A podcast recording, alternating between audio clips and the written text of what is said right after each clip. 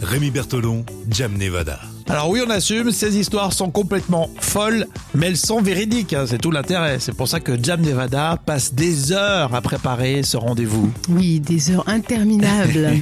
Allez, on part en Amérique du Sud. oui, on part en Colombie. Mhm. Les hippopotames de Pablo Escobar sont hors de contrôle. Les hippopotames.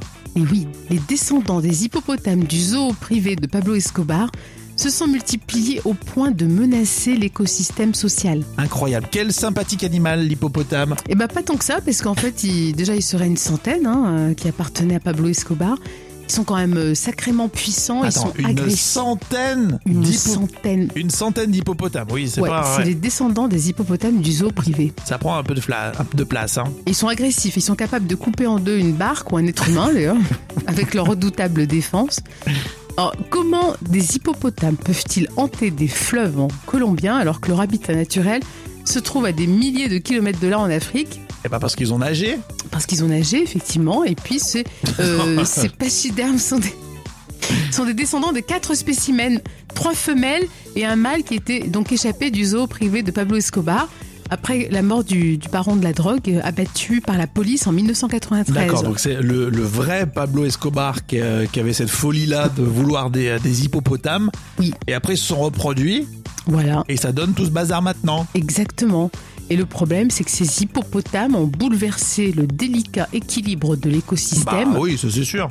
Parce qu'ils font déjà fuir des espèces qui sont déjà menacées, comme euh, les lamentins, les caïmans, les loutres.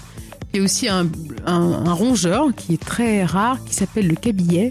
C'est le plus grand rongeur du monde. Oh, on va vivre la faune et la flore grâce à toi. Vous avez vu, c'est On c'est apprend tout le impressionnant. temps, hein, grâce à Pablo Escobar. Et c'est pas terminé, parce qu'en plus, le, le- Cent les hippopotames, excréments. Une centaine. Ah, qu'est-ce Les- qu'ils font les excréments bah, les- J'allais dire, euh, une centaine d'hippopotames, ça y va au niveau des excréments. hein. Eh ben ouais, et en plus, c'est les excréments des hippopotames et leurs urines, elles modifient la composition chimique de l'eau qui favorise euh, la prolifération des algues et bactéries toxiques. D'accord. Eh ben, Donc cet animal n'est pas si sympathique que ça. Merci Pablo Escobar, hein, c'est son héritage, hein, c'est grâce à lui. Heureusement que ces pachydermes n'avaient pas des, des, euh, des tonnes de cocaïne.